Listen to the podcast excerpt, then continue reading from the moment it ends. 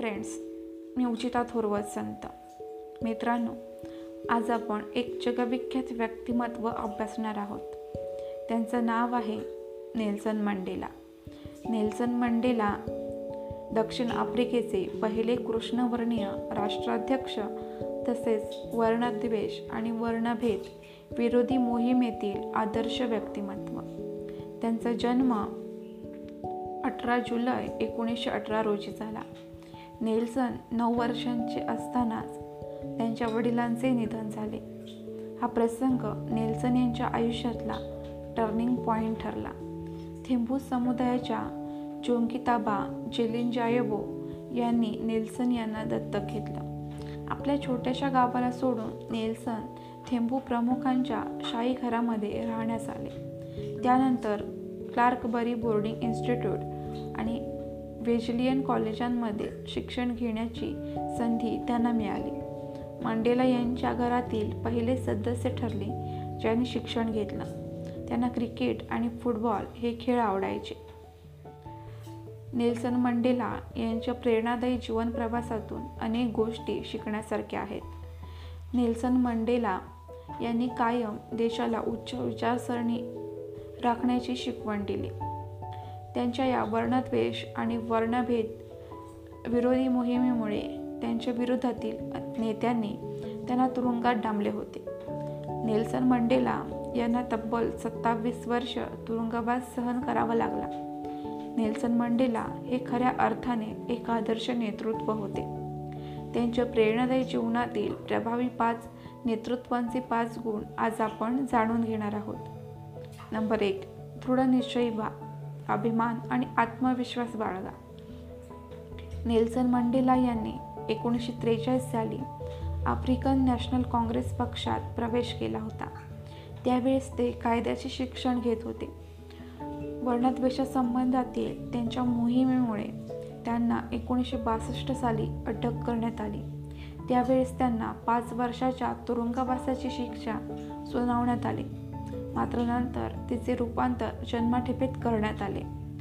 तुरुंगातील एकांतवासात जवळपास त्यांना मरणासन्न वाटत होते. तरीही त्यांनी आपल्या मोहिमेचे कार्य सुरू ठेवले. पंचवीस एप्रिल एकोणीसशे अठ्ठ्याण्णव साली दक्षिण आफ्रिकेतील क्वाडूज कुझा क्वाझुलू नाटाल या शहरात प्रमुख अधिकारी अल्बर्ट लुथुलीच्या शताब्दी समारंभात मंडेला यांनी खरे नेते सर्वाचा त्याग करण्यास तयार असतात असे वक्तव्य केले होते. नंबर दोन. स्वतःवर विश्वास ठेवा. जेव्हा इतर पक्षांचे नेते मंडेला यांना पापी आणि देशद्रोही संबोधत होते तेव्हा देखील त्यांनी आपला शांततेचा आणि समानतेचा लढा सुरूच ठेवला होता. एकोणीसशे चौसष्ट साली सुनावणी दरम्यान मंडेला म्हणाले की मी गौरवर्णी यांच्या वर्चस्वाविरोधात देखील लढा दिला आहे. त्याचप्रमाणे मी कृष्णवर्णी यांच्या वर वर्चस्वा विरोधात देखील लढा दिला आहे. अशा प्रकारे मंडेला यांनी आपली भूमिका ठामपणे मांडली होती. अकरा फेब्रुवारी एकोणीसशे चौऱ्याण्णव रोजी रॉबेन आयलँड केपटाऊन येथे मंडेला म्हणाले की आमच्या मुद्द्याशिवाय कोणत्याही गोष्टीवर माझा विश्वास नाही. माझा स्वतःवर विश्वास आहे आणि त्यामुळे मला अधिकाधिक लोकांचे समर्थन मिळत आहे. नंबर तीन. दृढ राहा. केपटाऊन शहरातील रोबिन आयलँड येथे तुरुंगवास भोगत असताना त्यांना चुन्याच्या खाणीत कंबर मोडीस्तवर काम करावे लागत असे. त्यांनी केलेल्या दृढनिश्चयापासून त्यांना परावृत्त करण्यासाठी त्यांना या प्रकारची शिक्षा सुनावण्यात आली होती. या शिक्षेमुळे त्यांच्या आसपासच्या सहकाऱ्यांनी हात टेकले. रखरखत्या उन्हात खाणीत काम केल्यामुळे मंडेला यांच्या डोळ्याला दुखापत होण्याची दाट शक्यता होती. मात्र त्यांनी अखेरपर्यंत हार मानले नाही.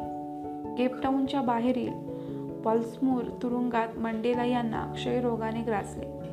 तुरुंगवासादरम्यान मंडेला यांचा निर्धार मोडण्याचा बराच प्रयत्न करण्यात आला. मात्र मंडेला यांनी आपला लढा सुरूच ठेवला. नेहमी सत्याने वागा. नंबर चार. नेहमी सत्याने वागा. मंडेला ते नेहमी सत्य बोलण्याचा आग्रह करीत असत.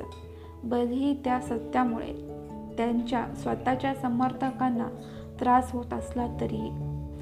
ए एन सी समर्थक आणि झुलू लोकांमध्ये झालेल्या इनखाता चळवळीदरम्यान मोठ्या प्रमाणात रक्तपात झाला होता. त्यावेळेस या चळवळी दरम्यान झालेल्या रक्तपाताचा आरोप त्यांनी एकट्या विरोधकांवर ठेवला नाही. या रक्तपातासाठी ए एन सी समर्थक देखील तेवढ्याच प्रमाणात जबाबदार आहेत. आपण सत्याचा सामना करायला हवा अशी भूमिका मंडेला यांनी घेतली होती. विरोधी पक्षातील लोक ज्याप्रमाणे या हिंसाचारामध्ये सक्रिय सहभागी होते आमचे लोक देखील तेवढ्याच प्रमाणात जबाबदार होते. निष्पाप नागरिकांच्या रक्तपाताच्या बदल्यात मिळालेले स्वातंत्र्य आपल्याला नकोय. मंडेला यांच्या मुलाचे निधन एच आय व्हीमुळे झाले होते. त्यामुळे त्यांनी एड्स विरोध एड्स विरोधात मोहीम सुरू केली. एड्स रोगाला त्यांनी दक्षिण आफ्रिकेचा अभिशाप असे संबोधले होते. परिणामी त्यांनी अनेकांचा रोष आपल्याकडे ओढून घेतला होता. नंबर पाच. दाखले देऊन नेतृत्व करणे. स्वतःच्या प्रतिष्ठेबाबत मंडेला यांची भूमिका उल्लेखनीय होती. एक आदर्श लोकशाहीत आणि मुक्त समाजात प्रत्येक नागरिक एकत्रितरित्या शांततेत राहील आणि प्रत्येकाला समान संधी मिळेल. अशा समाजाला मी समर्थन देतो. अशा आदर्श लोकशाहीत मला राहायची इच्छा आहे आणि अशा प्रकारच्या लोकशाहीची स्थिती मला गाठायची आहे. असा समाज गाठण्यासाठी मी जीवासही त्याग करण्यास तयार आहे असे त्याने शिक्षा भोगत असताना म्हटले. मंडीला बोले द्यायचा चाले या वचनाप्रमाणे वागत. नेतृत्वाबाबतचे अनेक धडे मंडेला यांनी जगाला दिले. टाइम्सचे व्यवस्थापकीय संपादक रिचर्ड स्ट्रेगल यांनी दोन हजार आठ साली घेतलेल्या मुलाखतीत मंडेला यांनी काही परिस्थितीत आपल्याला भीती वाटल्याचेही मान्य केले होते. स्ट्रेगल यांना मंडेला यांनी सांगितले की एक नेता म्हणून जेव्हा तुम्ही घाबरत असाल तरी तुम्हाला तुमची भीती दाखवता येत नाही. तुम्हाला आघाडीवर येऊनच नेतृत्व करावे लागते. द सिक्रेट्स ऑफ लिडरशिप ही मंडेला यांच्या आयुष्यावरील स्ट्रेगल यांची कथा. जगातील एक आदर्श नेत्याच्या आयुष्याचे प्रतिबिंब आहे आणि उर्वरित लोकांनी त्यावरून बरेच काही शिकण्यासारखे आहे. मंडेला हे गांधीजींच्या विचारांचे उपासक होते. भारत सरकारने एकोणीसशे नव्वदमध्ये मंडेला यांना देशातील सर्वोच्च अशा भारतरत्न या नागरी पुरस्काराने सन्मानित केले. त्यांना एकोणीसशे त्र्याण्णवमध्ये शांततेचं नोबेलही प्रदान करण्यात आलं. मंडेला यांना फुफ्फुसांमध्ये संसर्ग झाला आणि मृत्यूच्या आधी अनेक महिने ते रुण रुग्णालयात दाखल होते. मात्र शेवटच्या काही दिवसांमध्ये त्यांच्यावर रात्यागरीच उपचार सुरू होते. अखेर पाच डिसेंबर दोन हजार तेराला त्यांचे निधन झाले. अशा या महान व्यक्तिमत्वास माझे नमन. Thank you so much.